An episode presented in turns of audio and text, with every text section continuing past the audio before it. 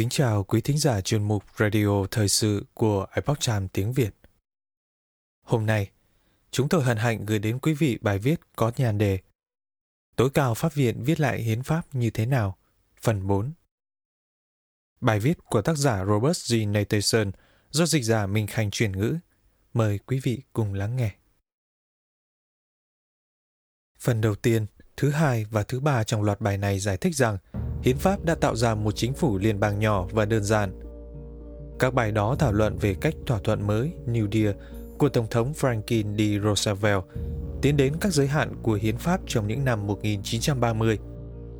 Cách tối cao pháp viện ban đầu đã cố gắng cân bằng thỏa thuận mới với hiến pháp và cách tòa án cuối cùng ngừng áp dụng các giới hạn hiến pháp đối với quyền chi tiêu của quốc hội. Phần thứ tư này liên quan đến cách ông Roosevelt bắt đầu thu xếp các nhân sự của tòa án để đảm bảo đa số người là ủng hộ mình bởi các chính trị gia ủng hộ thỏa thuận mới và cách các thẩm phán phá hủy các giới hạn của hiến pháp về quyền sở hữu đất liên bang. Năm 1937 đến 1938, Franklin D. Roosevelt bắt đầu đóng gói tòa án. Ông Roosevelt đã thất bại trong nỗ lực nổi tiếng của mình để đóng gói tòa án Patch the cross bằng cách mở rộng quy mô của nó. Một phần vì tránh án Charles Evan Hughes đã đi trước ông ta về chính trị. Tuy nhiên, Franklin D. Roosevelt đã có thể đạt được mục tiêu cuối cùng của mình bằng cách đề cử người thay thế các thẩm phán nghỉ hưu. Ông ấy không đề cử các luật gia dày dạn kinh nghiệm. Trên thực tế, ngoại trừ một ngoại lệ, không ai trong số những người được đề cử của ông ta từng làm thẩm phán toàn thời gian. Thay vào đó, ông chọn các nhà hoạt động chính trị ủng hộ thỏa thuận mới, bao gồm một số cũng có tài năng, sẵn sàng hy sinh hiến pháp vì lợi ích của nghị trình tự do. Việc ông Willis Van Devanter nghỉ hưu vào mùa xuân năm 1937 đã tạo ra cơ hội bổ nhiệm đầu tiên của Tổng thống. Ông ấy đã chọn lúc đó Thượng nghị sĩ Hugo Sparks, Dân chủ Alabama, có lẽ là phần thưởng cho sự ủng hộ của ông Bless đối với thỏa thuận mới. Việc bổ nhiệm chắc chắn không dựa trên thành tích. Kinh nghiệm từ pháp duy nhất của ông Black là hai năm làm thẩm phán tòa án thành phố bán thời gian. Ông Bryce vẫn còn ngồi trên ghế thẩm phán khi tôi còn học trường luật. Các giảng viên theo trường phái tự do đã miêu tả ông như một người đàn ông đứng tuổi, dễ mến, khô khan, với lý thuyết riêng về tự do ngôn luận của tù chính án thứ nhất. Họ không thảo luận về những năm đầu của ông Black trên ghế thẩm phán, khi ông tự do đưa ra lập luận tại sao Quốc hội và chính phủ có thể làm bất cứ điều gì họ muốn. Một minh họa tốt là ý kiến đồng tình của ông Black trong trường hợp năm 1939 trong vụ Coleman kiện Miller. Theo ý kiến trong vụ đó, ông Black tuyên bố không quan tâm đến cả lịch sử và văn bản hiến pháp, rằng Quốc hội có quyền lực độc quyền đối với toàn bộ thủ tục tu chính hiến pháp. Theo giả thuyết của ông Black, Quốc hội có thể làm bất cứ điều gì họ muốn với thủ tục này và tòa án không có cách nào phản ứng.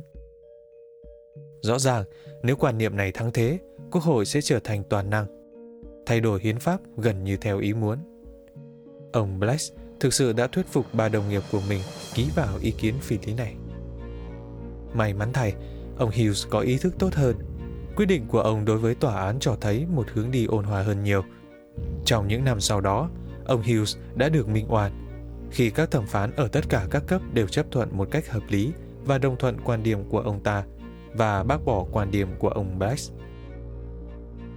Đầu năm 1938, Franklin D. Roosevelt đề cử tổng luật sư của mình, ông Stanley Rees, thay thế ông Gerald Sutherland đã nghỉ hưu. Giống như ông Black, ông Rees đã chứng tỏ là một thành viên đáng tin cậy của trường phái tư tưởng hiến pháp, chính phủ liên bang là toàn năng. Năm 1938, tòa án hủy bỏ các lệnh cấm sở hữu tài sản đối với liên bang. Việc bổ nhiệm ông Rees của ông Roosevelt đã được đền đáp gần như ngay lập tức, vì ông Rees đã viết một ý kiến yêu cầu tòa án loại bỏ các hạn chế của hiến pháp đối với quyền sở hữu đất đai của liên bang. Quyền lực đối với đất đai là quyền lực đối với con người. Khi chính phủ thu hồi hoặc giữ lại đất, các phương tiện truyền thông tự do nói rằng chính phủ đang bảo tồn hoặc bảo vệ nó nhưng đó là xảo ngôn. Quyền sở hữu của chính phủ thường có nghĩa là quyền lực của các quan chức lớn lên hơn và quyền tự do của người dân ít đi. Công ước Hiến pháp năm 1787 đã suy xét việc có cho phép chính phủ liên bang nắm giữ vĩnh viễn những vùng đất bất động sản rộng lớn, nhưng đã bác bỏ ý kiến này. Hầu hết các nhà sáng lập ra hiến pháp đều hiểu rằng để hạn chế chính phủ liên bang cần phải hạn chế quyền sở hữu đất đối với chính phủ liên bang. Điều khoản tài sản của hiến pháp Điều 4, mục 3 khoản 2 điều chỉnh quyền sở hữu đất đai của liên bang trong danh giới tiểu bang. Nó trao cho Quốc hội thẩm quyền về việc không đủ điều kiện để bán đất và không có quyền lực hay tư cách để mua đất. Điều khoản trong hiến pháp, điều 1, mục 8, khoản 17 quy định quyền có được quyền tài phán của liên bang đối với lãnh thổ trong danh giới tiểu bang. Văn bản của tài liệu cùng với lịch sử của nó cho thấy rằng chính phủ liên bang có thể có được quyền sở hữu hoặc quyền tài phán đối với diện tích dành riêng cho một hoặc nhiều mục đích được liệt kê cụ thể. Nhưng hiến pháp không cho phép mua các khu đất chỉ vì chính phủ nghĩ rằng sẽ rất tốt nếu mua được. Tài sản có được vượt quá nhu cầu của hiến pháp, chẳng hạn như tài sản có được theo điều ước quốc tế, phải được bán đi. Do đó, điều khoản đặc khu chỉ nói về một quận thủ đô và những công trình cần thiết.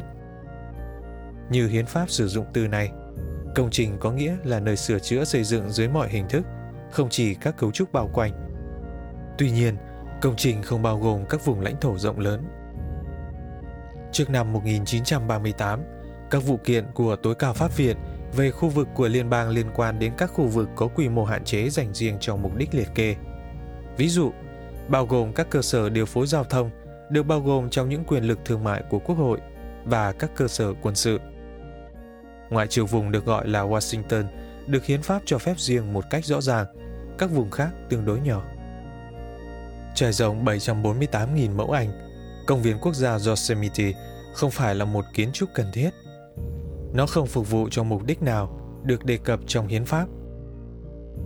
Đúng hơn, nó là một khu bảo tồn môi trường và giải trí quý giá và cần được bảo vệ và quản trị bởi một tổ chức được ủy thác hoặc có thể bởi tiểu bang California chứ không phải bởi chính phủ liên bang bị chi phối chính trị ở mức cao. Tuy nhiên, trong vụ Colin kiện Yosemite Pass and Curry Company, tối cao pháp viện đã phán quyết rằng việc nhường lại Yosemite của California cho chính phủ liên bang là hợp lệ theo điều khoản luật về đặc khu. Chỉ có thẩm phán James Mark Reynolds không đồng ý. Kể từ phán quyết đó, tòa án đã cho phép liên bang sở hữu hoặc kiểm soát đất gần như không giới hạn. Thiệt hại thực tế từ quyết định của tòa án. Những độc giả không có kinh nghiệm về miền Tây nước Mỹ có thể không đánh giá được mức độ tai hại của quyết định Collins. Điều này đã phê chuẩn quyền lực của các quan chức liên bang và các chính trị gia đối với 28% bất động sản của Mỹ. Bất động sản này nằm ở phương Tây không cân xứng. Liên bang sở hữu hơn 80% Nevada, hơn 60% Alaska, Idaho và Utah và hơn một nửa Oregon. Phần lớn những vùng đất này không có giá trị đặc biệt và không có lý do gì để chính phủ liên bang sở hữu nó ngoài quyền lực chính trị. Hầu hết mọi người đều đồng ý rằng chất lượng quản trị của liên bang không cao. Quyền sở hữu đất đai của liên bang cũng tạo điều kiện cho bộ máy quan liêu và các nhóm lợi ích đặc biệt phát triển mạnh nhờ sự kiểm soát của liên bang để thao túng cử tri và quan chức trong các bang ở miền Tây. Do đó cản trở quyền tự quản của địa phương và bóp méo nghiêm trọng toàn bộ cán cân hiến pháp. Quý thính giả thân mến, chuyên mục radio thời sự của Epoch Times tiếng Việt đến đây là hết. Để đọc các bài viết khác của chúng tôi, quý vị có thể truy cập vào trang web epochtimesviet.com. Cảm ơn quý vị đã lắng nghe, quan tâm và đăng ký kênh. Xin chào tạm biệt và hẹn gặp lại quý vị trong chương trình lần sau.